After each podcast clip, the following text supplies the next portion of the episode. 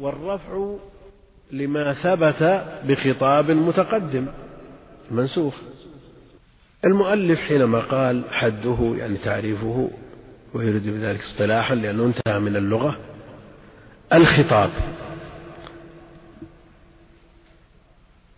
الخطاب الدال هذا تعريف للنسخ أو للناسخ؟ للناسخ. فالنسخ هو الرفع والناسخ هو الخطاب المتأخر والمنسوخ هو ما ثبت بالخطاب المتقدم.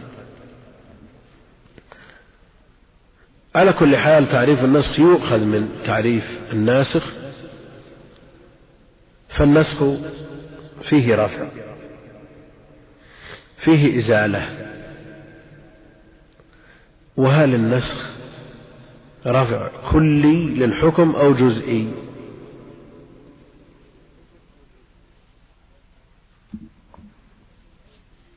النسخ رفع كلي ولا جزئي؟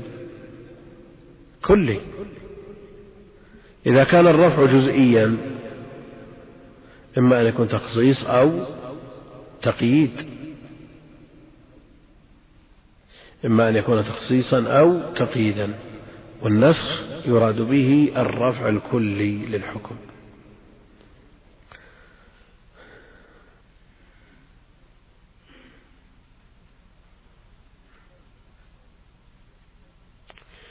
وقوله بالخطاب أي يرفع ما ثبت حكمه بخطاب بنص من الكتاب أو من السنة. لا ما ثبت بالبراءة الأصلية.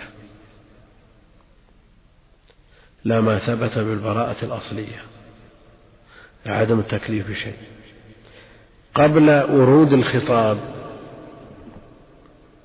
قبل أن يرد الخطاب في الأعيان المنتفع بها لها حكم. يعني هل معنى هذا أن الصحابة لما بعث فيهم النبي عليه الصلاة والسلام تعطلوا عن كل شيء عن عمل أي شيء حتى نزلت الخطابات أو استمرت حياتهم على ما كانوا عليه؟ نعم. ثم نزلت النصوص تقر ما يقر وترفع ما لم لم يقر. نعم. استمروا على ما كانوا عليه من مزاولة الأعيان المنتفع بها. لكن من هذه الأعيان ما نزل الخطاب مؤيدا للاستمرار ومنها ما لم ينزل فيه شيء البتة فبقي على البراءة ومنها ما نزل الخطاب بخلاف ما دلت عليه البراءة الأصلية بالنقل أو بالانتقال عن البراءة الأصلية فالخطاب الأول الذي رفع ما دلت عليه البراءة الأصلية يقال ناسخ؟ لا. فلا بد أن يكون الحكم المرفوع المنسوخ ثابت بخطاب متقدم لا يكون ثبوته بالبراءة الأصلية. هذا مفاد قوله رفع إيش؟ الحكم الثابت بالخطاب.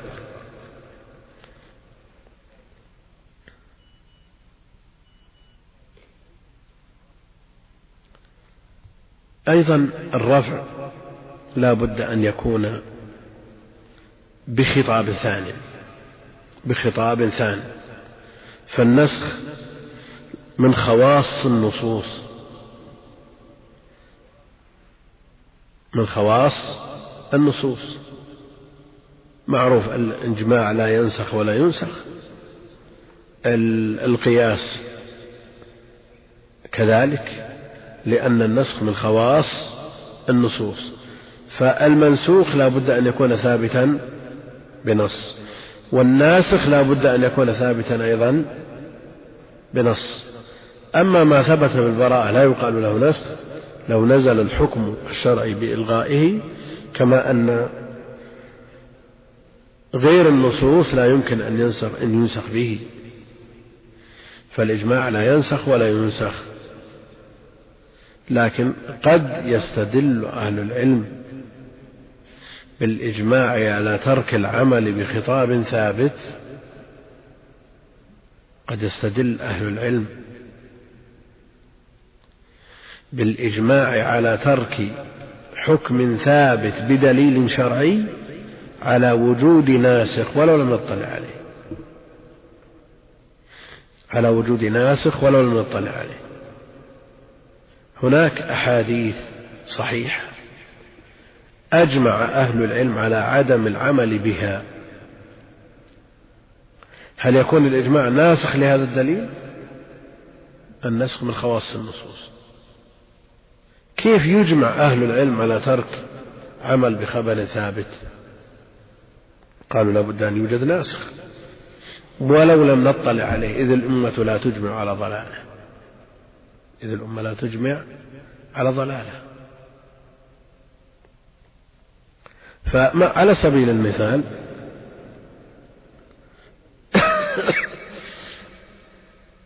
الجمع بالمدينة من غير سبب. الجمع بالمدينة من غير سبب. يقول النووي دل الإجماع على نسخه. دل الإجماع على نسخه. قتل المدمن. يقول الترمذي أجمع أهل العلم على ترك العمل به. يعني هل ترك أهل العلم معاندة؟ قالوا ما يصلح ولا يناسب العصر ولا يصلح لا.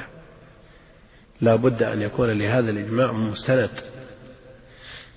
فالإجماع يدل على وجود ناسخ ولا ينسخ به. على كل حال الخلاف في المسألتين معروف.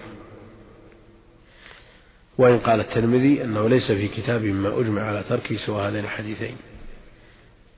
على حديث ابن عباس في الجمع بالمدينة وحديث معاوية في قتل الشارب.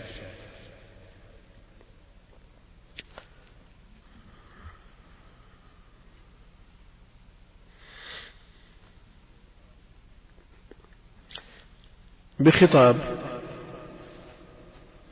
الرافع لا بد أن يكون بخطاب. فيخرج ما رفع حكمه تبعا لرفع التكليف. يخرج بذلك ما رفع فيه الحكم تبعا لرفع التكليف إما بموت أو جنون. شخص جن هل نقول نسخت الصلاة؟ لأن الحكم ارتفع. نعم. جن شخص أو مات نقول رفع التكليف بالصلاة لأنه لأن الحكم ارتفع عنه. نعم الحكم ارتفع عنه لكن بغير نص. وارتفع عنه ارتفاع مناط التكليف. ارتفع مناط التكليف. فارتفع التكليف. كذلك يخرج به الأحكام المؤقتة. الأحكام المؤقتة بوقت. المنع من البيع بعد النداء يوم الجمعة.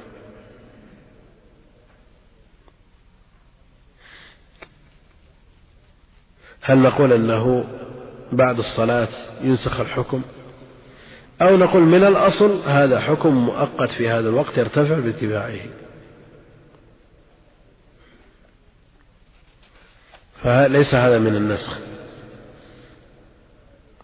أيضا تحريم الصيد صيد البر ما دمتم حرما لا يقال فيه إنه منسوخ بقوله جل وعلا وإذا حللتم فاصطادوا. لأن هذا حكم موقوت. من ذلكم الجزية. في الصحيح في صحيح مسلم من حديث أبي هريرة رضي الله عنه قال قال رسول الله صلى الله عليه وسلم والذي نفسي بيده ليوشكن أن ينزل فيكم ابن مريم صلى الله عليه وسلم حكما مقسطا فيكسر الصليب ويقتل الخنزير ويضع الجزية ويفض المال حتى لا يقبله أحد. المقصود أنه يضع الجزية. الجزية حكم شرعي ثابت بنص شرعي. هل نقول أن عيسى عليه السلام ينسخ هذا الحكم؟ أو نقول أن الحكم الشرعي وهو أخذ الجزية من أهل الكتاب موقوت إلى نزول عيسى عليه السلام.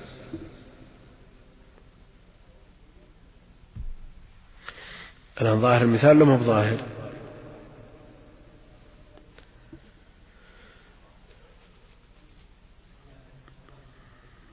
نعم. دليل إيش؟ أيوه. أي. طيب. دليل على التوقيت لا على الرفع. دليل على أن هذا حكم موقوت إلى نزول عيسى.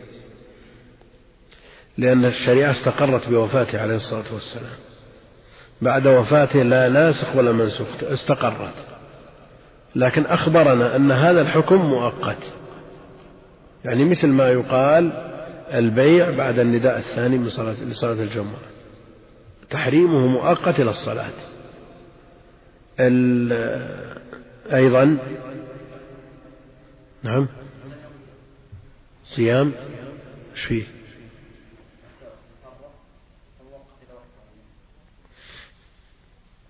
يعني في وقت من الأوقات يجوز صيام يوم العيد؟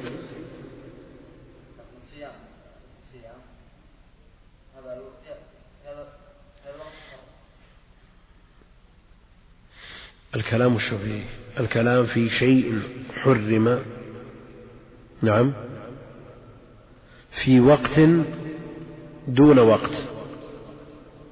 هذا المحرم هذا لو افترضنا أنه لو, لو جاء ما يدل على أن صيام العيد حرام إلى سنة كذا. قلنا موقوف. انتهى توقيته على كل حال فروع هذه المسألة كثيرة. النووي رحمه الله وش يقول في حديث وضع الجزية؟ يقول معناه أن عيسى عليه السلام معناه أن عيسى عليه السلام لا يقبل إلا الإسلام. لا يقبل إلا الإسلام. فعلى هذا قد يقال هذا خلاف حكم الشرع اليوم فإن الكتاب إذا بذل الجزية وجب قبولها ولم يجوز قتله ولا إكراه على الإسلام. وجوابه أن هذا الحكم ليس بمستمر إلى يوم القيامة وهو مقيد بما قبل عيسى عليه السلام وقد أخبرنا النبي صلى الله عليه وسلم في هذه الأحاديث الصحيحة بنسخه وليس عليه السلام وليس عيسى عليه السلام هو الناسخ. بل نبينا عليه الصلاة والسلام هو المبين للنسخ. حقيقة مبين للوقت الذي ينتهي به هذا الحكم.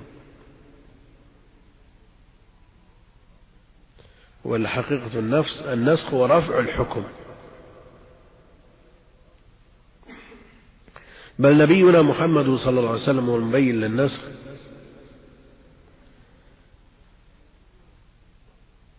فإن عيسى يحكم بشرعنا يحكم بشريعة محمد عليه الصلاة والسلام. فدل على أن الامتناع من قبول الجزية في ذلك الوقت هو شرع نبينا محمد صلى الله عليه وسلم. كذا قال. وعرفنا أن مثله هذا مغيى بغاية وهي نزول عيسى عليه السلام. ومثله المنع من البيع في يوم الجمعة إلى انتهاء الصلاة بعد الأذان ومثله أيضا تحريم صيد البر ما دام الإنسان محرما حتى يحل. نعم.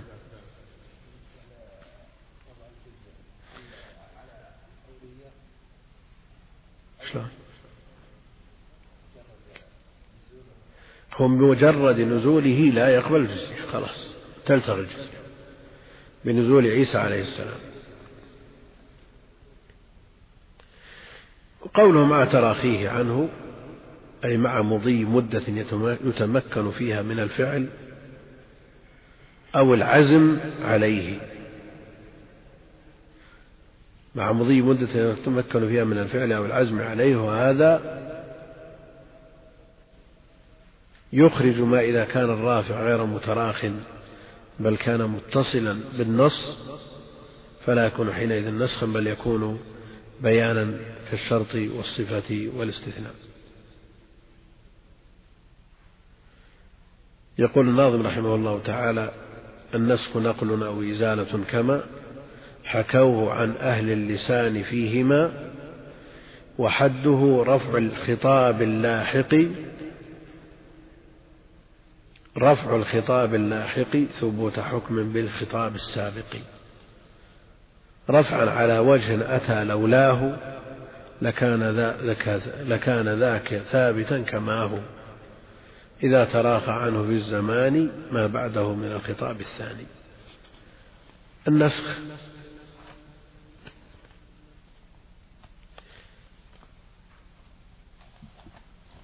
ثابت في النصوص.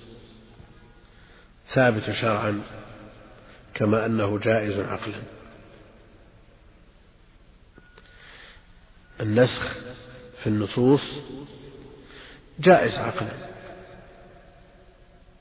لأن لله عز وجل أن يغير ما شاء متى شاء ولا يسأل عما يفعل.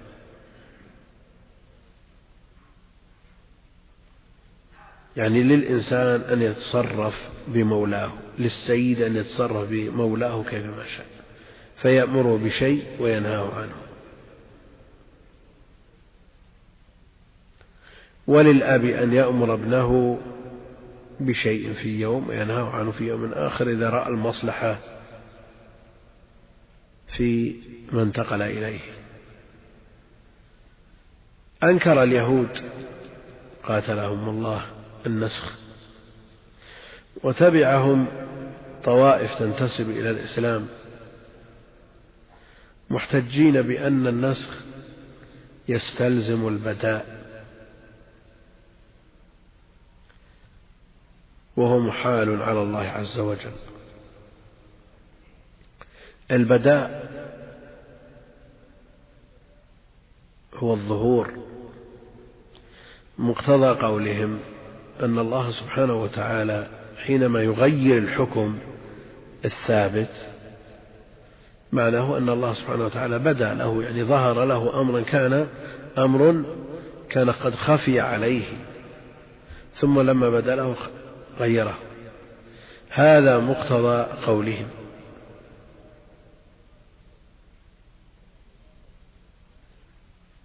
قالوا النسخ يستلزم البداء.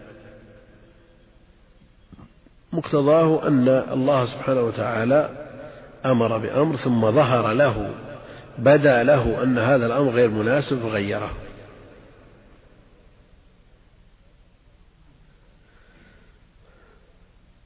قولهم باطل من وجوه.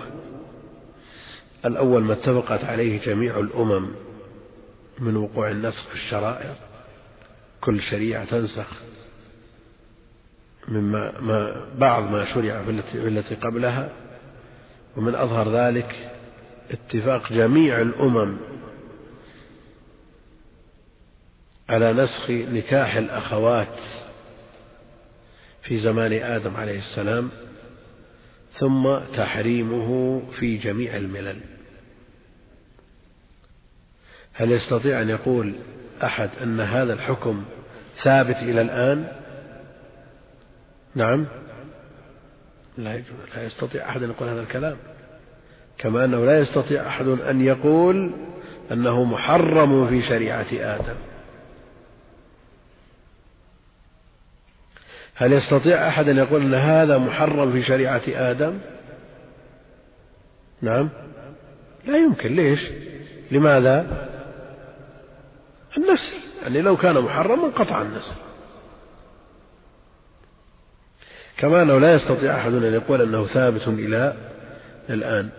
هذا دليل ملزم تواطأت عليه جميع الشرائع جميع الملل. الثاني أن اليهود وافقوا على أن شريعتهم نسخت ما قبلها. اليهود يزعمون أن شريعة موسى عليه السلام نسخت ما قبلها من الشرائع فإذا جاز ذلك جاز أن ينسخها ما بعدها.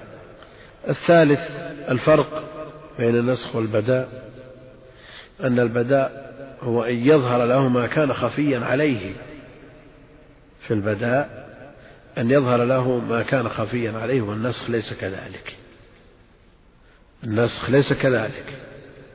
لا يلزم أن يكون نسخه لخفاء حكمته عليه وإنما نسخه لأحد أمرين إما امتحان المكلفين امتحان المكلفين لمعرفة مقدار امتثالهم لهذه الأوامر والنواهي. يعني الشخص الذي ينزل عليه الحكم بالوجوب فيمتثل ويفعل.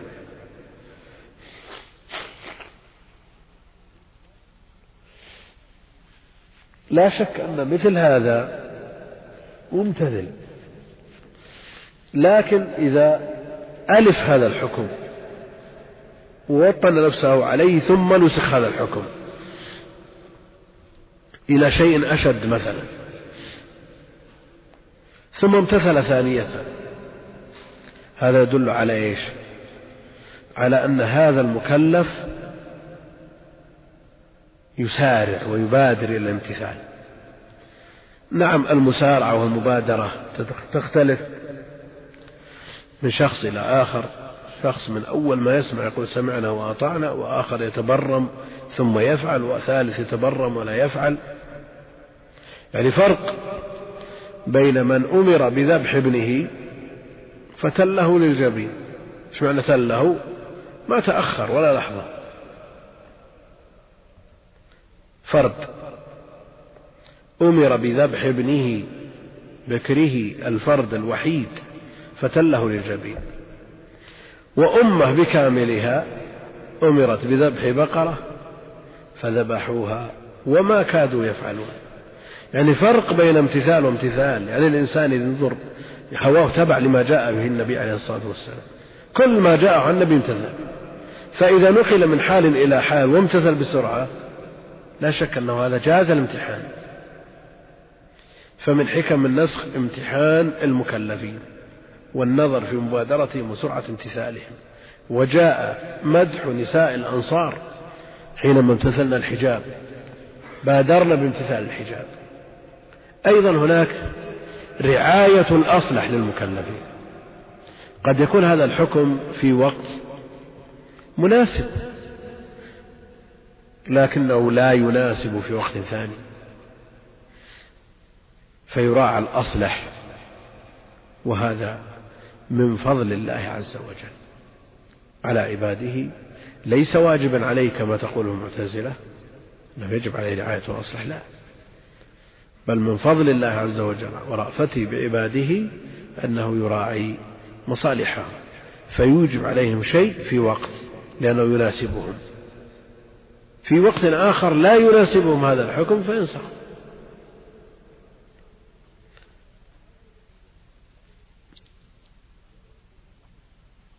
طيب. قد يقول قائل جاء في صحيح البخاري في كتاب أحاديث الأنبياء باب في حديث الأبرص والأعمى والأقرع في بني إسرائيل من حديث أبي هريرة أنه سمع رسول الله صلى الله عليه وسلم يقول إن ثلاثة في بني إسرائيل أبرص وأقرع وأعمى بدا لله عز وجل أن يبتليهم. بدا لله عز وجل أن يبتليهم فبعث إليهم ملكا الحديث.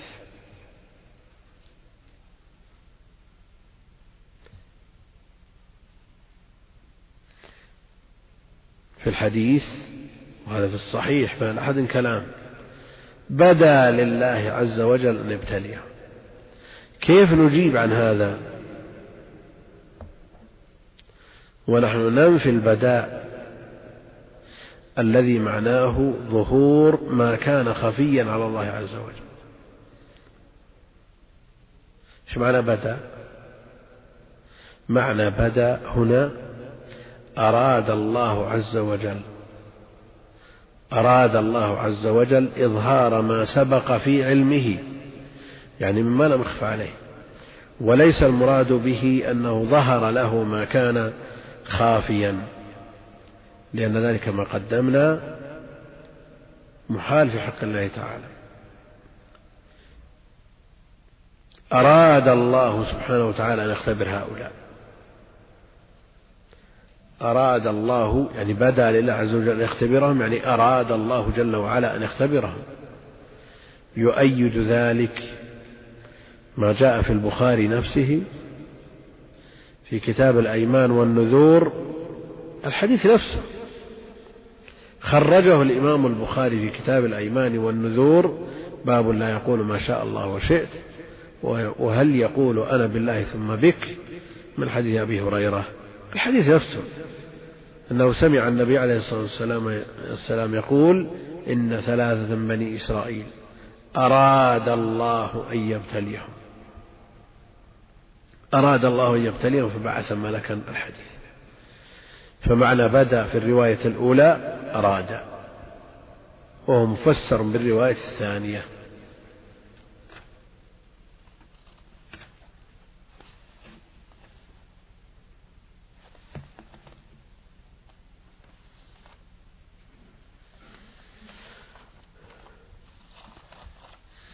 ثم بعد ذلك قال المؤلف رحمه الله تعالى يجوز نسخ الرسم وبقاء الحكم.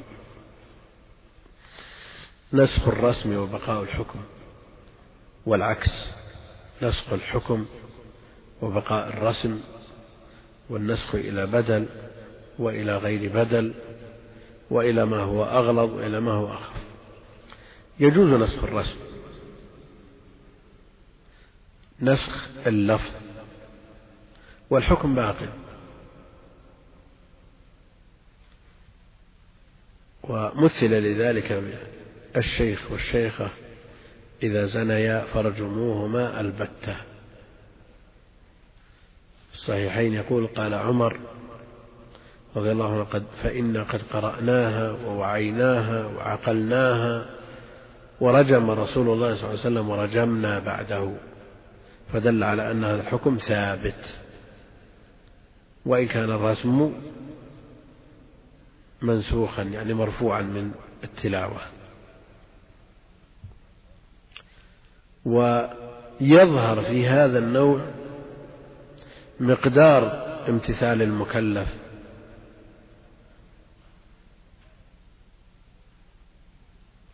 لأنه قد ينازع. لا في مثل هذا الحكم. قد ينازع بعض من فتن ويقول أن الرجم ما دام نسخ رفع لفظه لماذا لم يكن مما رفع حكمه؟ لا سيما وأن الرجم لا يناسب في مثل هذه العصور. قد يقول غير الوحشية هذه أو حقوق الإنسان. لا تقره أو ما أشبه ذلك فلماذا لا يرفع حكمه تبعا لرسمه؟ نقول الله سبحانه وتعالى له أن يفعل ما يشاء فيرفع ما يشاء ويبقي ما يشاء. والحديث في الصحيح وليس لأحد كلام. وحكم لفظه مرفوع. وأجمع الصحابة على عدم كتابته في المصحف. فدل على أنه منسوخ من حيث التلاوة لكن حكمه باق كما قال عمر رضي الله عنه فإن قد قرأناها ووعيناها وعقلناها ورجم رسول الله صلى الله عليه وسلم ورجمنا بعده. رجم النبي عليه الصلاة والسلام في قصص معروفة مستفيضة مأثورة في دواوين الإسلام المعروفة يعني ليس لأحد كلام. في هذا. وكون عمر رضي الله عنه يقول رجمنا بعده يدل على بقاء الحكم. يجوز نسخ الحكم وبقاء الرسم. يجوز نسخ الحكم وبقاء الرسم. عكس ما تقدم. وهذا أكثر أنواع النسخ. كآيتي المصابرة.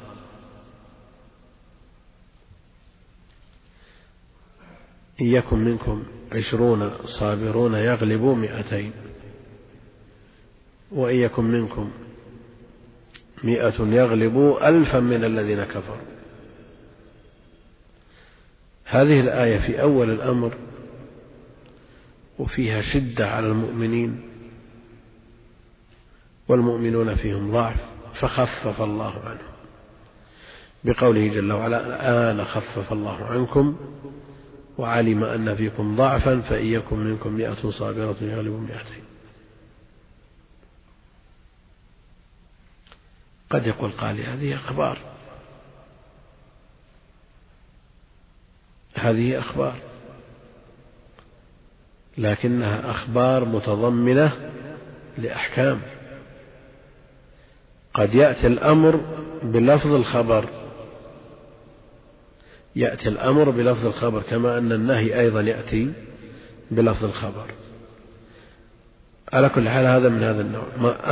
المسلم مأمور بأن يصبر لعشرة في أول الأمر وحينئذ لا يجوز له أن يفر من عشرة. الحكم شرعي. لما علم الله الضعف جعل الحكم مربوط بالضعف. فإذا كان العدد أكثر من الضعف جاز له الفرار. كما يجوز أيضا نسخ الحكم والرسم معا. نسخ الحكم والرسم معا. كحديث عائشة رضي الله عنها قالت كان فيما أنزل من القرآن عشر رضعات معلومات يحرمن ثم نسخن بخمس معلومات. العشر منسوخة. وكانت من القرآن وكانت مما يتلى من القرآن. فرسمها يعني لفظها منسوخ وحكمها أيضا منسوخ. ثم نسخنا بخمس معلومات. فتوفي رسول الله صلى الله عليه وسلم وهن فيما يقرأ من القرآن. وهن فيما يقرأ من القرآن. وفي رواية نزل في القرآن عشر رضعات معلومات ثم أنزل أيضا خمس معلومات. قد يقول قائل توفي رسول الله صلى الله عليه وسلم وهن فيما يقرأ. لماذا لا نقرأهن؟ أين؟ كيف رفعنا من المصحف؟ وقد توفي النبي عليه الصلاة والسلام. استقر الأمر وهن مما يتلى. وهذه مثل هذا يلبس به بعض المبتدعة. وأن أهل السنة كغيرهم يرون أن في القرآن شيء من التحريف وأنهم نقصوا من القرآن.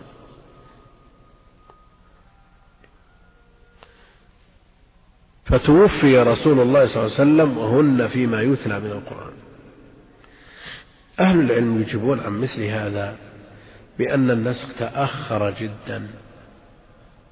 إلى قبيل وفاة النبي عليه الصلاة والسلام فخفي على بعض الصحابة هذا النسخ. فصار يقرأ مثل هذا الكلام بعد وفاة النبي عليه الصلاة والسلام. ثم بلغه الناسخ فترك. توفي النبي عليه الصلاة والسلام وأن فيما يقرأ. من قبل بعض من خفي عليه النسخ. ولذا أجمع الصحابة على عدم إثبات هذه الآية في المصحف.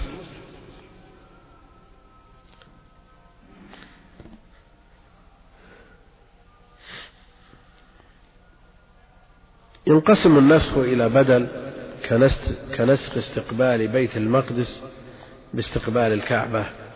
وإلى غير بدل. نسخ استقبال بيت المقدس.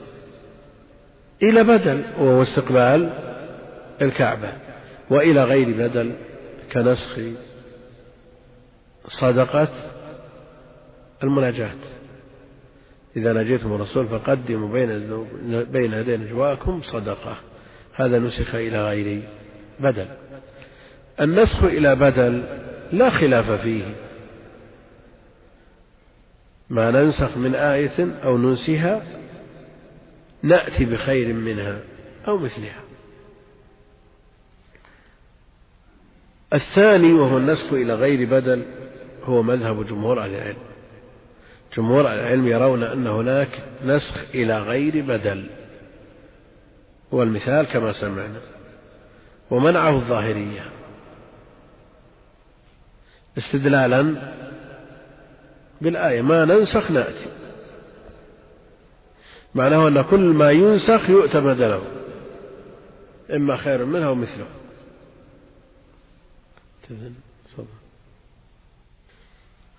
أما النسخ إلى بدل فهو مجمع عليه. عند كل من يقول بالنسخ وهم جميع من يعتد بقوله من أهل الإسلام. بعض المعاصرين ألف كتاب كبير في التفسير. يعني على طريقة الخلف في كثرة الكلام مع قلة البركة. وهذا التفسير ينتقي من عناوين كل جزء أبرزها ويجعلها على الغلاف. فكان من أبرز العناوين التي كتبها النسخ ولا نسخ في القرآن.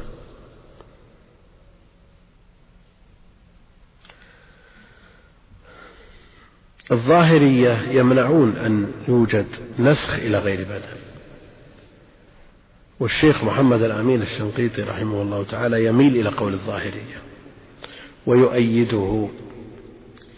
يقول رحمه الله إن النسخ إلى إن القول بالنسخ إلى غير بدل قول باطل. وإن قال به جمهور العلماء لأن الله تعالى يقول ما ننسخ من آية أو نأتي بخير منها أو مثلها. وأجاب الشنقيطي رحمه الله تعالى عن آية صدقة المناجاة بأن الذي نسخ هو الوجوب وأما استحباب الصدقة فهو باق لم ينسخ فالنسخ إلى بدل فالنسخ حينئذ إلى بدل يعني من الوجوب إلى الاستحباب.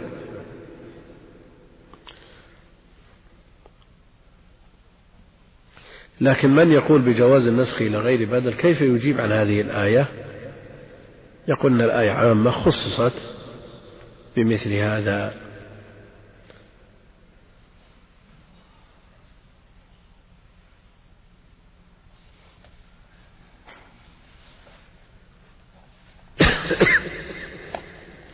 يجوز النسخ إلى ما هو أغلظ كما يقول المؤلف كنسخ التخيير بين صوم رمضان والفدية في أول الأمر صوم رمضان لا يتعين وعلى الذين يطلقونه فدية. مخير الإنسان ولو كان يستطيع الصيام أن يصوم وبين أن يطعم.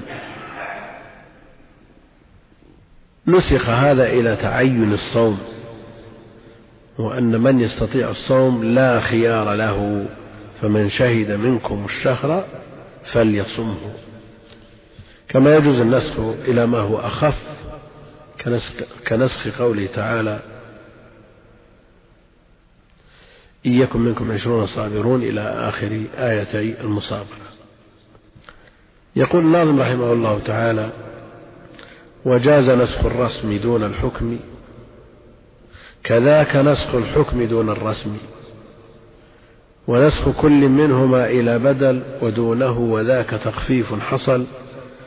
وجاز أيضا كون ذلك البدل أخف أو أشد مما قد بطل.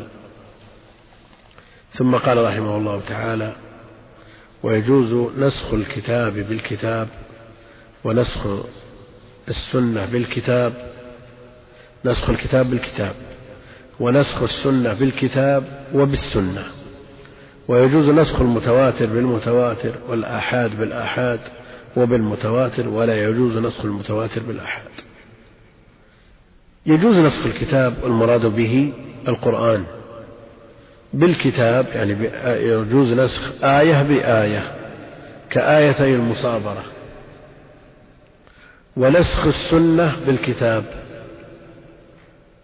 كنسخ استقبال بيت المقدس. استقبال بيت المقدس ثابت بالكتاب وبالسنة. بالسنة. نسخ ما ثبت بالسنة من استقبال بيت المقدس بما ثبت بالكتاب من قوله جل وعلا فولي وجهك شطر المسجد الحرام. يجوز نسخ السنة بالسنة اتفاقا. كنت نهيتكم عن زيارة القبور فزوروها. نعم. نسخ الكتاب بالسنة. يأتي. الآن القسمة ثلاثية ولا رباعية يجوز نسخ الكتاب بالكتاب ونسخ السنة بالكتاب ونسخ السنة بالسنة. تمام القسمة أن يقال العكس. نسخ الكتاب بالسنة. يعني صار عندنا أمران كل واحد له صورتان تطلع أربع صور. نسخ الكتاب بالكتاب نسخ السنة بالكتاب نسخ السنة بالسنة نسخ الكتاب بالسنة. سكت المؤلف عن تمام القسمة وهو نسخ الكتاب بالسنة وفيه خلاف. فقيل بجوازه لأن النبي عليه الصلاة والسلام لا ينطق عن الهوى. أما كون السنة أضعف من حيث الثبوت هذا شيء. لكن الأصل أن ما صح من سنة النبي عليه الصلاة والسلام أنه من عند الله. لأن النبي عليه الصلاة والسلام لا ينطق عن الهوى إن هو إلا وحي يوحى.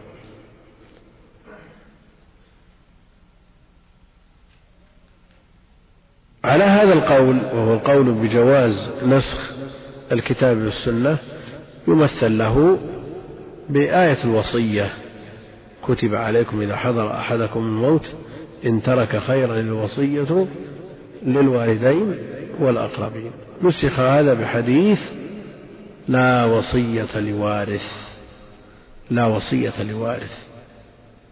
من أهل العلم من يقول خروجا من مثل هذا الخلاف أن النسخ إنما هو بآيات المواريث لا بهذا الحديث. نعم. إيه. هذا في بعض النسخ دون بعض.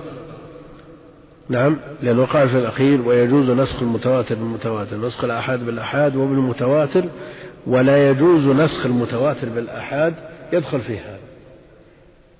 أقول ولا قوله ولا يجوز نسخ المتواتر بالآحاد. يغني عما ذكرت. ولو أثبتت. قوله ولا يجوز نسخ المتواتر بالآحاد يغني عما ذكرت. لكن من باب تتميم القسمة يذكر في محله فقط.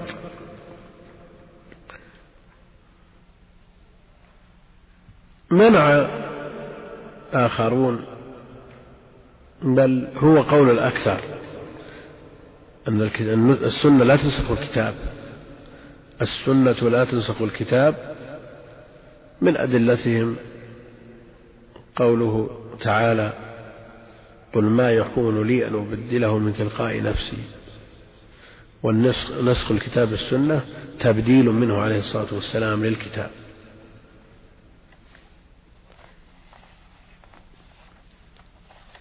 لكن يمكن الجواب عن هذا بأن ما تلقاه عن الله عز وجل من بيان للكتاب وتخصيص للكتاب ونسخ للكتاب لا يجوز أن يقال إنه من تلقاء نفسه عليه الصلاة والسلام إنما تلقاه عن ربه وقد ثبت بالنص أنه لا ينطق عن الهوى. يجوز نسخ المتواتر بالمتواتر. يجوز نسخ المتواتر بالمتواتر. معلوم أن القرآن كله متواتر. وأما السنة فمنها المتواتر وغير المتواتر.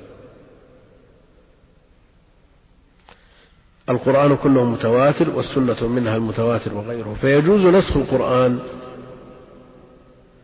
على هذا بالقرآن وبالسنة المتواترة ويجوز نسخ السنة المتواترة بالقرآن والسنة المتواترة بالسنة المتواترة.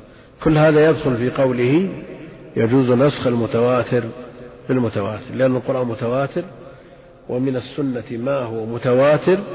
إذا يجوز نسخ القرآن بالقرآن ونسخ المتواتر من السنة بالمتواتر من السنة ويجوز نسخ القرآن بالمتواتر من السنة ويجوز نسخ المتواتر من السنة بالقرآن.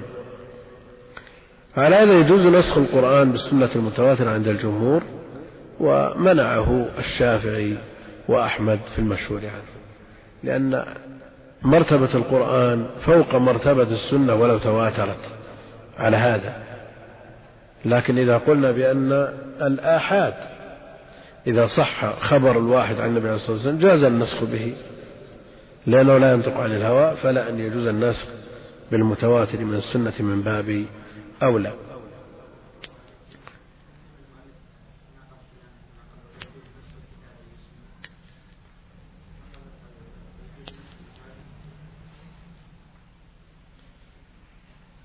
من, من أي وجه؟ هو عنده قبل قال ولا يجوز نسخ الكتاب والسنة. إلا هو إذا أطلقت يراد بها الأحد على أن مذهبه مذهب الشافعي المؤلف شافعي المذهب والشافعي يرى أن السنة لا تنسخ القرآن سواء كانت أحد أو متواترة. نسخ السنة المتواترة بالسنة المتواترة مجمع عليه بين القائلين بالنسخ ولا يوجد له مثال فيما قرره صاحب شرح مختصر التحرير. لا يوجد له مثال. نسخ متواتر السنة بالكتاب نسخ المتواتر من السنة بالكتاب مثلوا له بنسخ استقبال بيت المقدس. باستقبال الكعبة وقد تقدم. فاستقبال بيت المقدس ثبت بالسنة المتواترة. نسخ بالكتاب هو اللي وجه شطر المسجد الحرام ويجوز نسخ الآحاد بالآحاد وهذا كثير جدا. يراجع لأمثلته الكثيرة كتاب الحازمي الاعتبار في معرفة الناسخ والمنسوخ من الآثار. وهذا كتاب نفيس لا يستغني عنه طالب علم. يعني من أمثلتي كنت نهيتكم عن زيارة القبور فزوروها لأنه آحاد نسخ آحاد وبالمتواتر يجوز نسخ الآحاد بالمتواتر لأنه أقوى منه. وهذا أيضا دل أو أيضا محل اتفاق لكن قال في شرح مختصر التحرير إنه لم يقع. ولا يجوز نسخ المتواتر بالآحاد لأن الجمهور يشترطون المساواة في القوة المساواة في القوة. فالآحاد لا يساوي المتواتر والسنة عموما لا تساوي القرآن. فالسنة لا تنسخ القرآن والآحاد لا ينسخ المتواتر. ولذا قال ولا يجوز نسخ المتواتر بالآحاد. على هذا لا يجوز نسخ الأقوى سواء كان من الكتاب أو متواتر السنة بالآحاد لأنه دونه في القوة. لأن المتواتر قطعي الثبوت والآحاد ظني. والشيء إنما ينسخ بمثله أو بما هو أقوى منه. وهذا مذهب الأكثر. هذا مذهب الجمهور. وذهب جماعة من الظاهرية كابن حزم إلى جوازه وهي رواية عن أحمد ورجحه كثير من المحققين لأن القطع هو اللفظ ومحل النسخ هو الحكم ولا يشترط في ثبوته التواتر. ولا يشترط في ثبوته التواتر. الآن عندنا ثبوت ودلالة. قد يكون النص قطعي الثبوت ظني الدلالة. والعكس قد يكون ظني الثبوت قطعي الدلالة. والمرد في النسخ المعول على الحكم. المعول على الحكم. والحكم كما يثبت بالقطعي يثبت أيضا بالظني. قد تكون قد يكون الثبوت قطعي سواء كان من القرآن أو متواتر السنة لكن قد تكون الدلالة ظنية. في مثل قوله تعالى فصل لربك وانحر الاستدلال بمثل هذا على صلاة العيد. الآية قطعية الثبوت. لكن دلالتها على صلاة العيد ظنية. بدليل أن الجمهور لا يوجبون صلاة العيد على الأعيان. القول بوجوب صلاة العيد على كل أحد على كل من تجب عليه صلاة الجمعة هو قول الحنفية ويرجح شيخ الإسلام. فوجود هذا الخلاف في مثل هذه الآية فيما تدل عليه هذه الآية دل على أن دلالتها على هذا الحكم ظنية وإن كان ثبوتها قطعيا.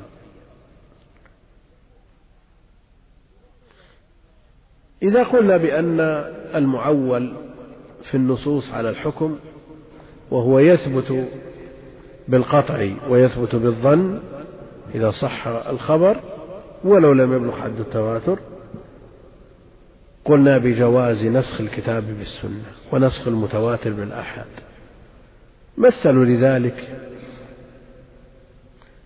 وأريد الانتباه.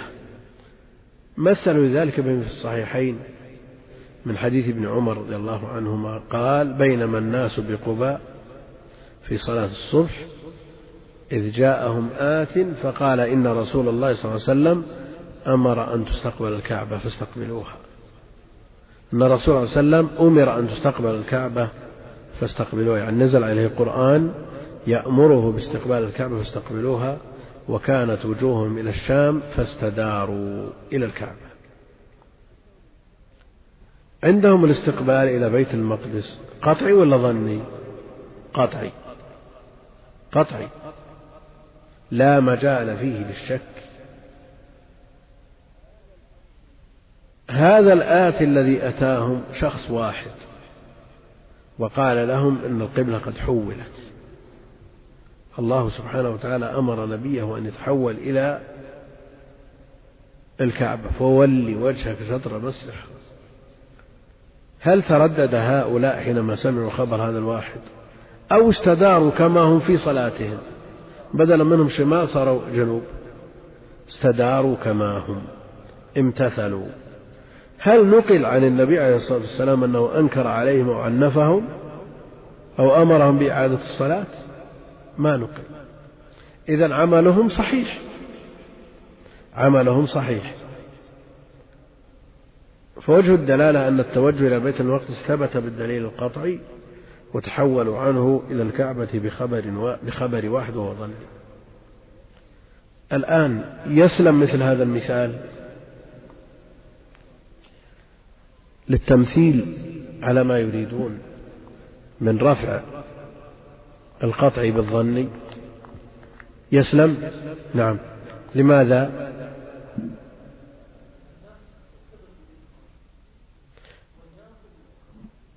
طيب. الآن عندنا النقل. ظن. وهم على قبلة مقطوع بها. تركوا هذه القبلة المقطوع بها لخبر واحد وهو ظني. نعم.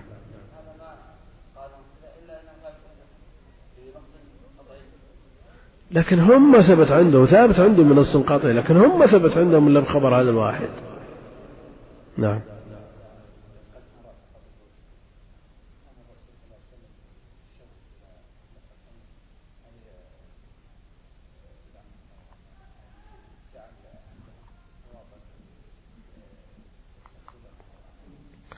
نعم.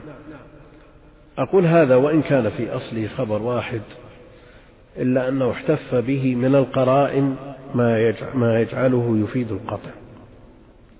خبر الواحد في الأصل لا يفيد إلى الظن عند كثير من أهل العلم. لكن إذا احتف بخبر الواحد قرينة إذا احتفت به قرينة. الآن لماذا قلنا أن خبر الواحد يفيد الظن؟ لأن الواحد مهما بلغ من الثقة والحفظ والضبط والإتقان إلا أنه ليس معصوم من الخطأ. وما دام وجد فيه نسبة ولو واحد بالمئة من احتمال الخطأ لا نقول أنه يفيد القطع. إيش معنى قطع؟ القطع الذي لا يحتمل النقيض. يعني نسبة صدقه مئة نسبة صحته ومطابقته للواقع مئة بالمئة. فإذا افترضنا نجم السنن مالك نجم السنن. هل نستطيع أن نقول جميع ما أخبر به مالك مطابق للواقع مئة بالمئة؟ أو يتصور منه الخطأ والنسيان؟ هذا الاحتمال ينزل خبر مالك من مئة بالمئة إلى إلى ما يقرب منها. المقصود أنه يحتمل النقيض يعني إلى تسعة وتسعين ثمانية وتسعين إلى تسعين. وهذا لا ينزله عن درجة الثقة. هذا الاحتمال جعلنا نقول أن خبر الواحد يفيد الظن ولا يفيد القطع هذا الاحتمال الذي أبديناه وذكرناه في خبر مالك يرتفع هذا الاحتمال بوجود قرينة. القرينة ترفع احتمال الخطأ. هو في الأصل ضعيف احتمال ضعيف القرينة تكون في مقابل هذا الاحتمال فيرتفع. وحينئذ خبر الواحد إذا احتفت به قرينة أفاد العلم وأفاد القطع وصار قطعيا. انتهينا؟ نعم. القطع بالقطع. القطع بالقطع. قطع بقطع. أما من أراد مثال القطع نسخ القطع بالظن نسخ الحبس حبس الزانية بحديث عبادة بن الصامت خذوا عني خذوا عني قد جعل الله لهن سبيلا البكر بالبكر جلد مئة ونفي سنة والثيب بالثيب جلد مئة والرجم على كل حال المسألة تحتاج إلى بسط طويل ولو أخذنا نبسط المسائل كلها ما انتهينا. صلى الله وسلم على نبينا محمد وعلى آله وصحبه.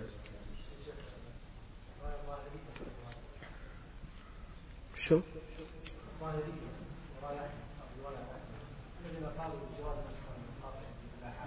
إيه.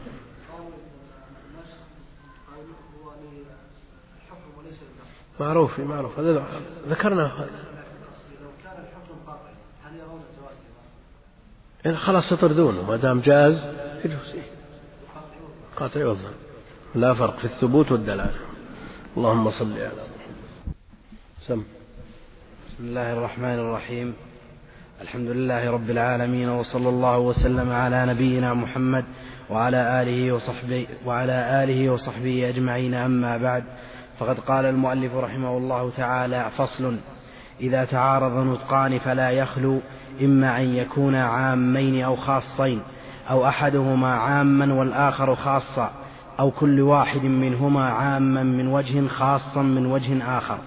فإن كان عامين فإن أمكن الجمع بينهما يجمع فإن لم يمكن الجمع بينهما يتوقف فيهما إن لم يعلم التاريخ. فإن علم التاريخ نسخ المتقدم بالمتأخر وكذلك إن كان إن كانا خاصين. وإن كان أحدهما عاما والآخر خاصا فيخص العام بالخاص. وإن كان كل منهما عاما من وجه وخاصا من وجه فيخص عموم كل, كل, كل منهما بخصوص الآخر. الحمد لله رب العالمين وصلى الله وسلم وبارك على عبده ورسوله نبينا محمد وعلى آله وصحبه أجمعين. في هذا المبحث في هذا الفصل تحدث المؤلف رحمه الله تعالى عن التعارض بين النصوص والتعارض المقصود به الاختلاف في الظاهر بحسب ما يظهر للمجتهد وإلا ففي حقيقة الأمر لا تعارض بين النصوص. لا يمكن أن يتعارض نصان صحيحان في الباطن في الحقيقة وإنما التعارض إنما هو بحسب ما يظهر للمجتهد حسب فهمه كما أنه لا يمكن أن يتعارض النص الصحيح مع العقل الصريح. لا يمكن أن يتعارض نص صحيح مع عقل صريح. باق على فطرته باق على خلقته ما اجتالته الشياطين. أما من اجتالتهم الشياطين وتأثروا بالبدع أهلها هؤلاء يبدون شيئا من التعارض بين عقولهم والنصوص. ويحتكمون في ذلك إلى عقولهم. ليتهم لما وجدوا مثل هذا التعارض بين عقولهم وبين النصوص حكموا النصوص وألقوا ما دلتهم عليه عقولهم. جعلوا الحكم العقل. لا شك أن هذا ضلال وعليه اعتماد كثير من طوائف المبتدعة. أرجعوا النصوص ووزنوها بعقولهم. المتأثرة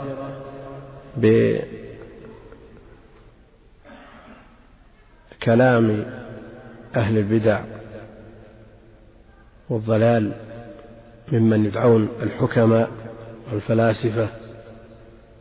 هؤلاء ضلوا في هذا الباب ضلالا مبينا.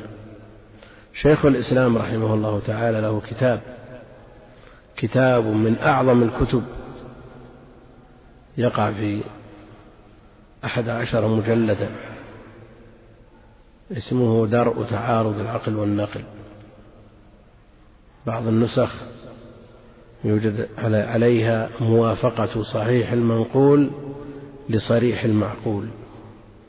فلا تعارض بين العقل الصريح الذي لم تجتالته لم تجتاله الشياطين لم تجتاله الشياطين ولا تأثر بقواعد المخالفين لدين الإسلام. هذا من جهة الجهة الناحية الثانية هي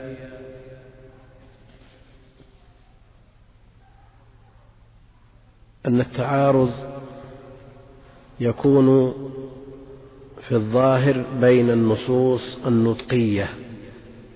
ولذا يقول المؤلف إذا تعارض نطقان نعم. يقول إذا تعارض نطقان فهذا التعارض الظاهري يكون بين النصوص النطقية يعني القولية. فلا تعارض بين الأفعال. لا تعارض بين الأفعال. كما أفاده كلام المؤلف وجزم به جمع من أهل العلم. معنى التعارض بين الأفعال؟ أن يفعل النبي عليه الصلاة والسلام فعلا ويفعل ضده. يفعل شيء ويفعل ضده. كيف يفعل شيء ويفعل ضده؟ متصور؟ كيف؟ كيف يتصور أن يفعل الشيء ويفعل ضده؟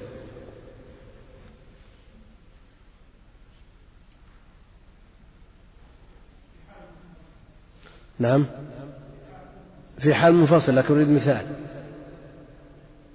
يفعل فعل ويفعل ضده لا تقول يفعل فعلا ويتركه والفعل والترك فعل.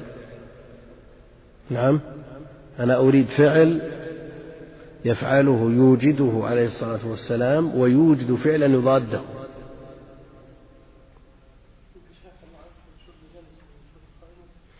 كيف؟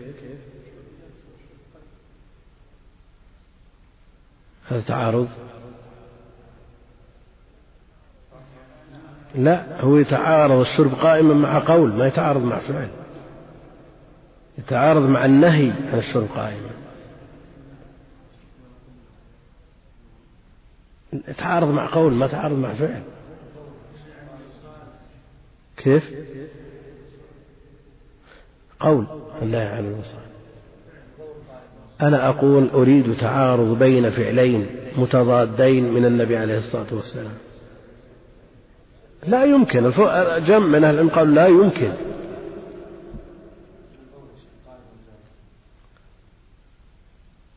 هذا تعارض؟ كيف؟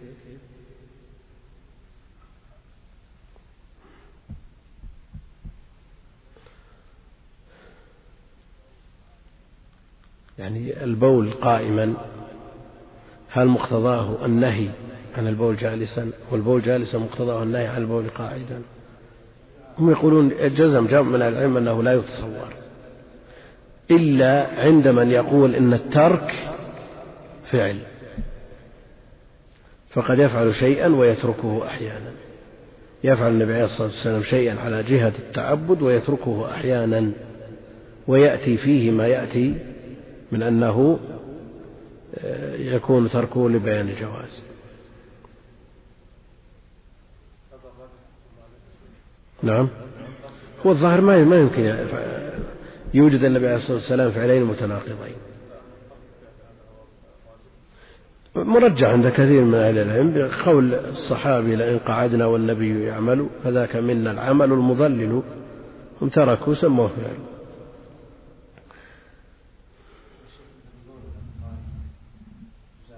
طيب.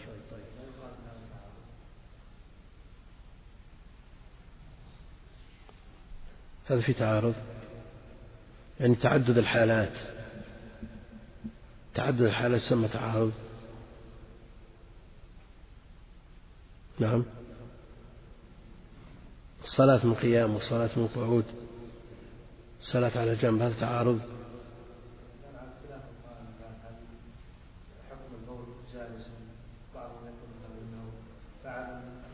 ما تقرر المسألة إلا بقول الذين أوردوا الخلاف والإشكال أوردوا النهي عن البول قائما. ما يريدون كونه النبي عليه الصلاة والسلام بال جالسا. ما في خلاف. ها؟ لو لم يرد النهي على ضعفه ما ما ما ورد خلاف. نعم.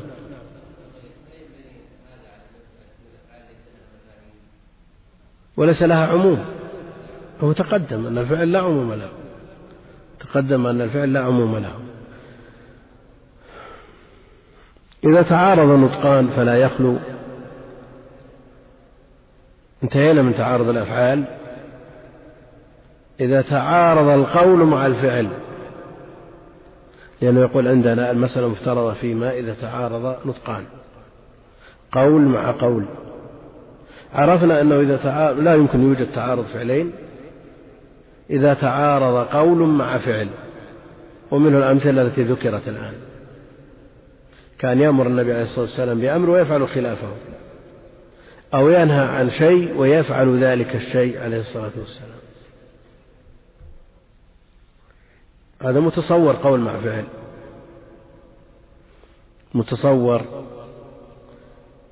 كأن يأمر النبي عليه الصلاة والسلام بأمر ويفعل خلافه.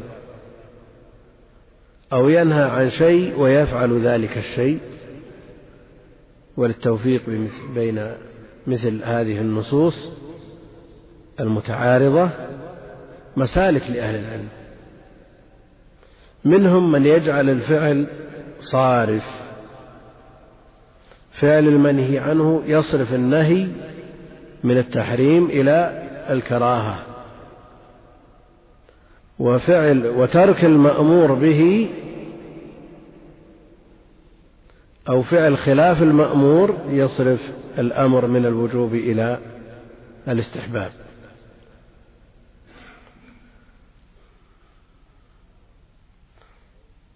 إذا تعارض القول مع فعله عليه الصلاة والسلام.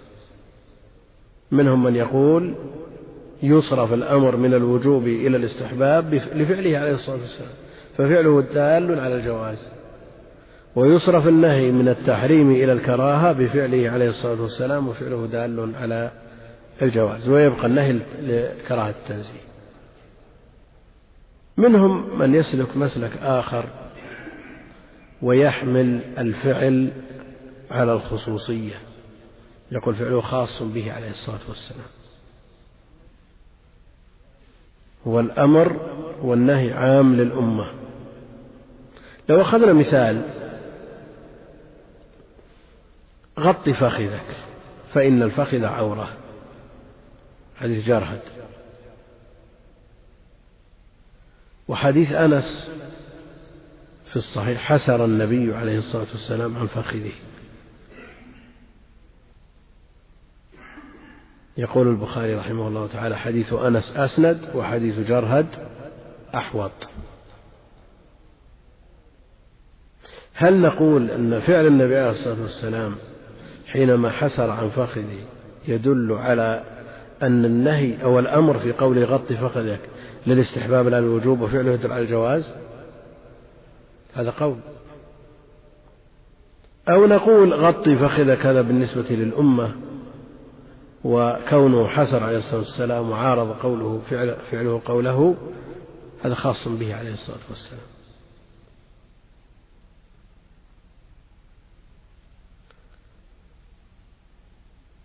كلام ظاهر ولا مو ظاهر؟ نعم. شو؟ يسلك مثل هذا لرفع مثل هذا التعارض. يعني كيف توفق بين قوله غط فخذك والنبي عليه الصلاة والسلام حسن عن فخذ هذا مسلك عند بعض أهل العلم.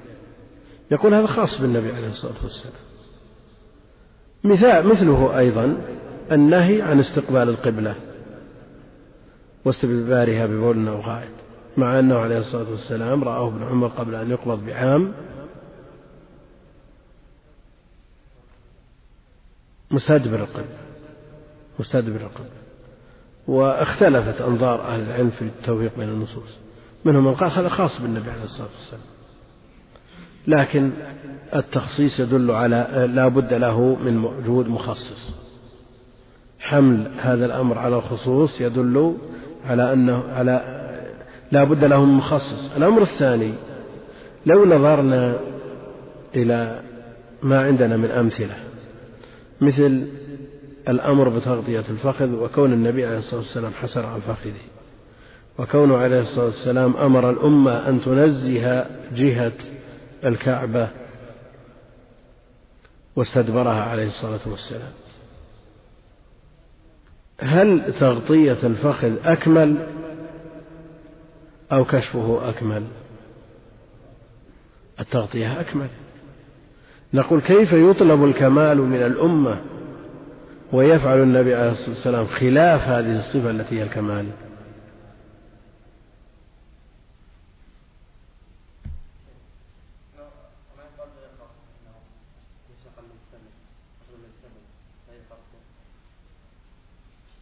لا ما, ما نقول بغير قصد لا. لا لا ما أعرف.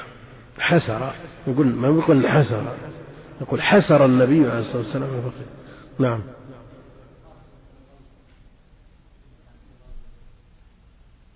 ولك ما كان على البئر.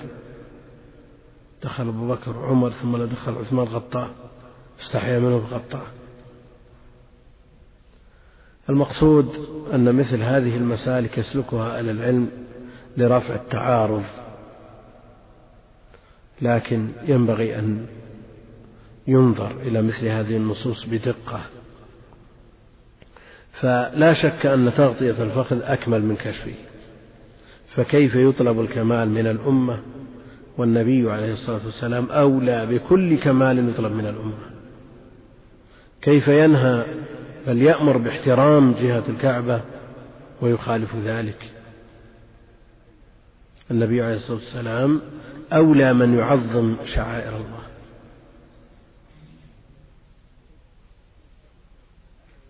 كثير من أهل العلم يستروح إلى مثل هذا ويطرد. كل ما تعارض قول مع فعل قال فعل خاص به. عرفنا المسالك في مثل هذه في مثل هذا التعارض إما أن يكون الفعل دال على الجواز وحينئذ يحمل الأمر على الاستحباب والنهي على التنزيه أو يحمل فعله على أنه خاص به في غير هذين المثالين. لا بد أن ننظر إلى ما نسلك مسلك نرفع به تعارض. نعم ونقع فيما هو أشد منه.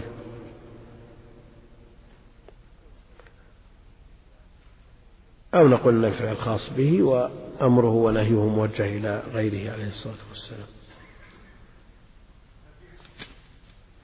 في إيش؟ أي مسألة؟ الاستقبال ولا أو الفخذ؟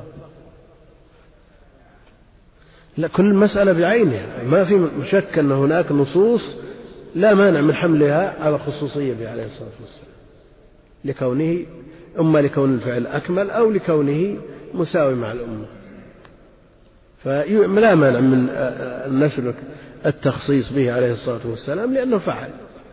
فعل مع نهيه أو فعل مع أمره فيكون قوله موجه لغيره وفعله خاص به. هذا لا مانع منه إذا لم يترتب عليه شيء مما ذكر.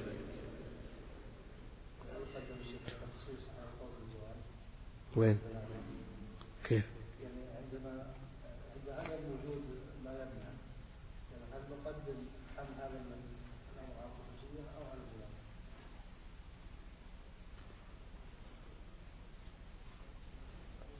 نعم يعني نرجح المسلك الأول ولا الثاني؟ هل نقول أن الفعل صارف والأوامر والنواهي تصرف بما هو دون الفعل عند الجمهور؟ يصرفون الأوامر بالعلل. بعلة الحكم يصرف الأمر من الوجوب إلى الاستحباب والنهي من التحريم إلى الكراهة.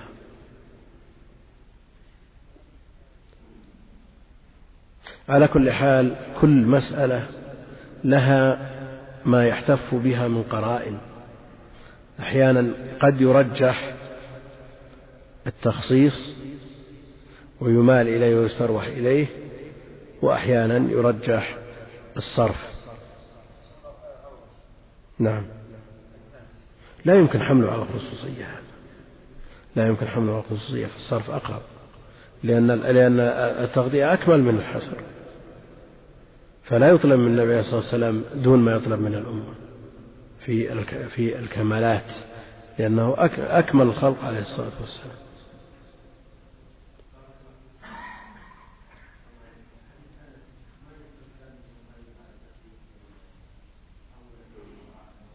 شو؟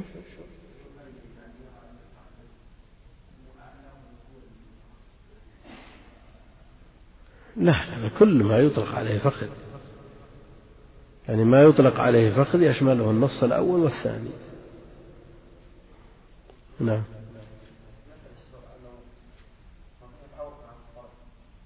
إيه؟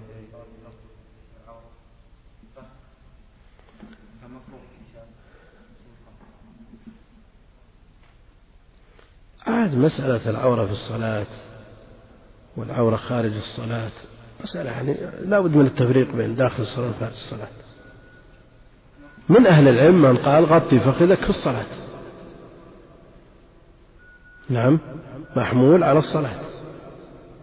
فإن الفخذ عورة يعني في الصلاة. منهم من قال ذلك. مثل كالأمر بتغطية المنكب كالأمر بتغطية المنكب على كل حال المسألة تمثيل يعني. وعندنا أمثلة وإشكالات كبيرة هنا. نعم. وعندنا في رأس المسألة يقول إذا تعارض نطقان مقتضى التعارض أن يختلف حكم أحدهما عن حكم الآخر. أن يختلف الحكم في أحدهما عن الآخر. لكن إذا جاء الحكم في أحد النصين موافق لحكم النص الآخر.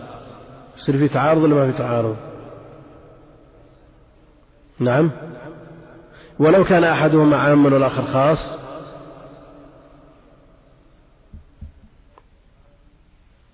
يعني عندنا نص عام له حكم وجاء نص خاص له ذلك الحكم.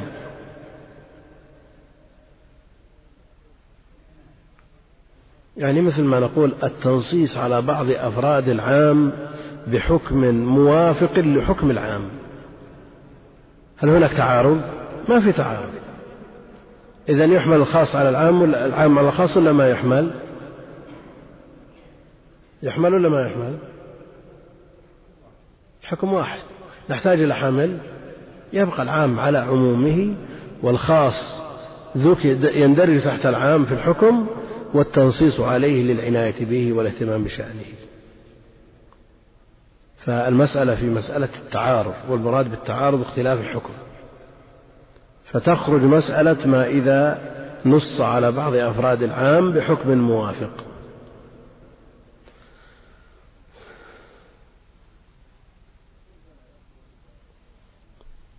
يقول فلا يخلو إما أن يكون عامين أو خاصين أو بينهما عموم وخصوص مطلق أو بينهما عموم وخصوص وجهي.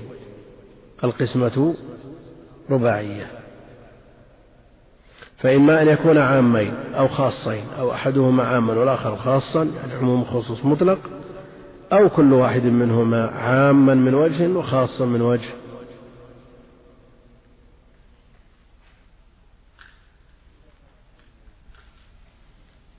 إذا كان عامين.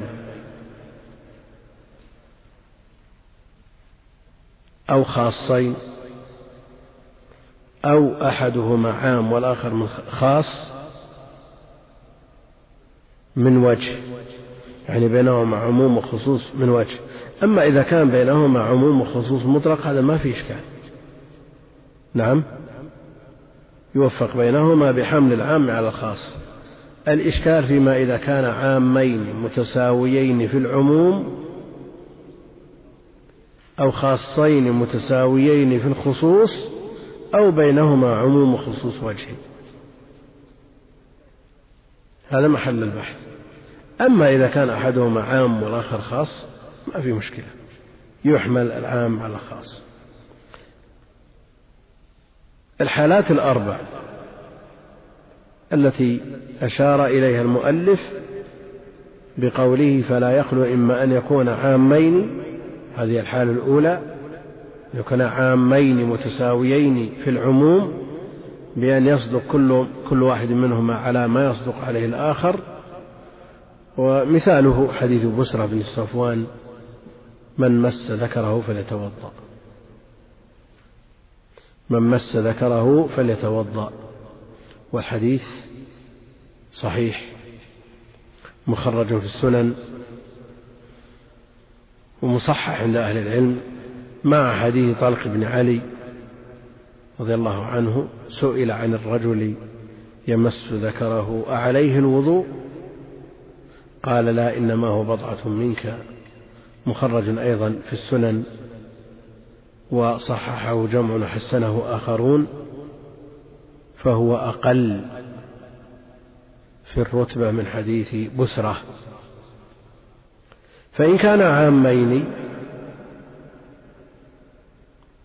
فأمكن الجمع بينهما جمع وإن لم يمكن الجمع بينهما يتوقف فيهما إن لم يعلم التاريخ فإن علم التاريخ فينسخ المتقدم بالمتأخر. نأتي إلى مثالنا. من مس ذكره فليتوضأ سئل عن الرجل يمس ذكره عليه الوضوء؟ قال لا. هذا تعارض بين عامين. هل يمكن الجمع بينهما؟ يمكن. بعضهم جمع صحيح. جمع بحمل الأمر بالوضوء على إيش؟ على إيش؟ لا. على الاستحباب. والصارف لهذا الأمر من الوجوب إلى الاستحباب الحديث الثاني. الحديث الثاني حديث طلق. فإن أمكن الجمع بينهما جمع كما هنا. وإن لم يمكن الجمع بينهما شيخ الإسلام كأنه يميل إلى الجمع ويقول أن الأمر بالوضوء على سبيل الاستحباب والصارف له حديث طلق بن علي. إن لم يمكن الجمع بينهما يتوقف فيهما. طيب. هل نلجأ إلى التوقف لعدم إمكان الجمع قبل أن ننظر في وجوه الترجيح وقبل أن ننظر في التأريخ؟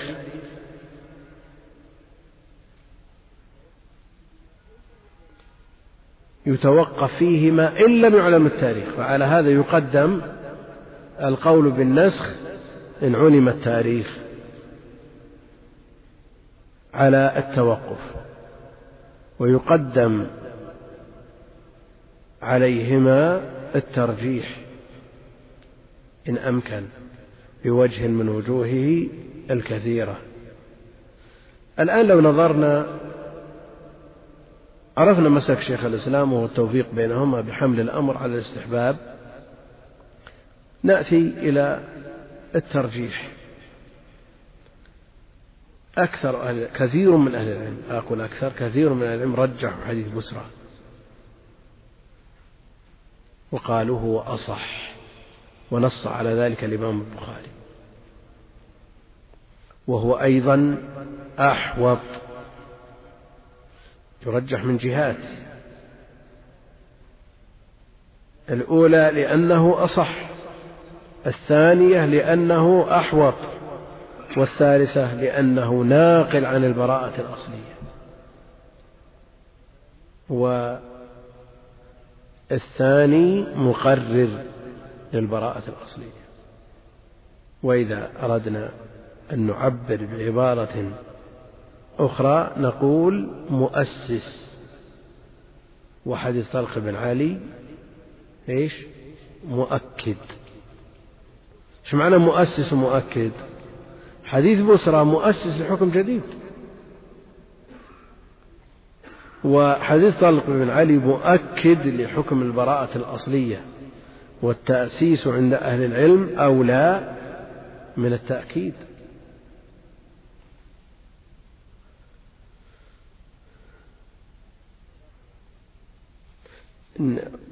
نظرنا إلى الترجيح حديث بسرى أرجح نظرنا إلى الجمع قد أمكن بصنيع شيخ الإسلام رحمه الله تعالى بحمل الأمر على الاستحباب.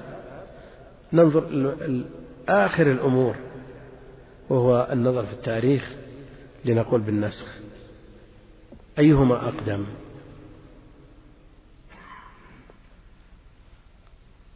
أيهما أقدم؟ نعم. لا هو هناك قرائن تدل على التاريخ. يعني طلق بن علي قدم إلى المدينة. متى؟ في أول الهجرة. في أول الهجرة. فهو متقدم على حديث بسرى فيكون منسوخا بحديث بسرى على كل حال كل له مسلكه في التوفيق بين هذه النصوص وكلام شيخ الإسلام يجمع الأقوال ولا شك أن حديث بسرة أصح وأحوط.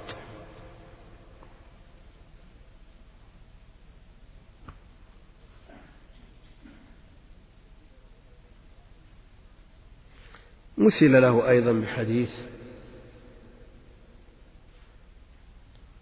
خيركم قرني ثم الذين يلونهم ثم الذين يلونهم. بعد ذلك نعم. نعم. ويظهر فيهم السمن. الشاهد ذم من يشهد قبل أن يستشهد. ذم من يشهد قبل أن يستشهد وجاء وصفه بأنه شر الشهود. وجاء أيضا ألا أخبركم بخير الشهود الذي يأتي بشهادته قبل أن يسألها؟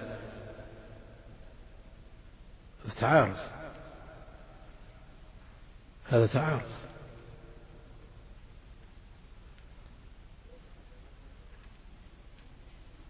جمع بينهما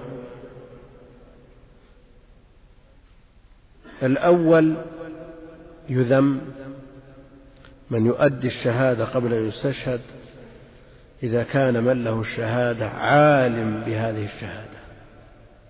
إذا كان صاحب الشأن صاحب الحق يعرف أن عندك شهادة. حينئذ لا تؤديها إلا إذا طلبت منك. ويحمل الثاني على ما إذا لم يكن عالما بها. وحينئذ يخشى من ضياع الحق. يخشى من ضياع الحق. إذا لم يكن صاحب الحق عالم بالشهادة التي عندك فعليك أن تبادر بأدائها لئلا يضيع الحق.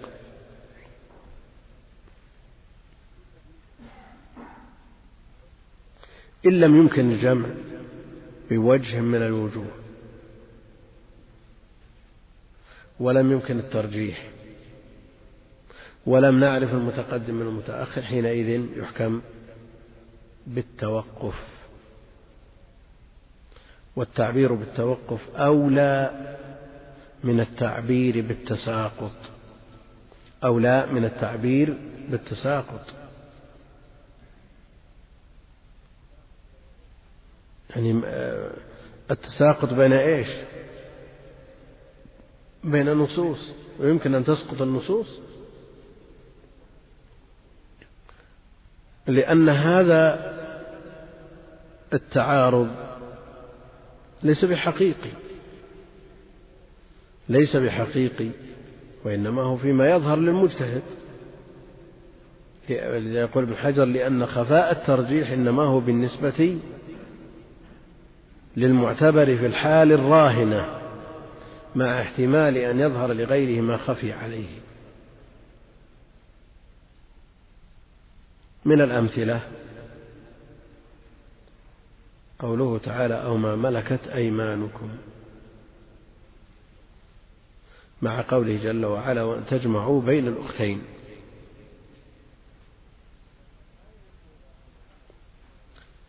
فالآية الأولى أو ما ملكت أيمانكم بعمومها تشمل الأختين.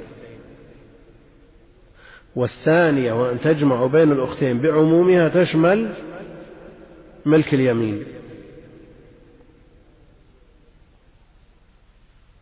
الآية الأولى أما ملكت أيمانكم شاملة للأختين وغيرهما لكنها خاصة بملك اليمين.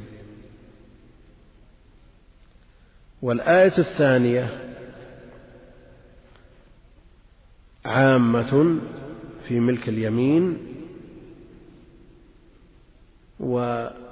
والحرائر من الزوجات لكنها أيها الأحبة في الله ما تبقى من مادة هذا الشريط؟ تتابعونها في الشريط التالي. مع تحيات إخوانكم في تسجيلات الراية الإسلامية بالرياض والسلام عليكم ورحمة الله وبركاته.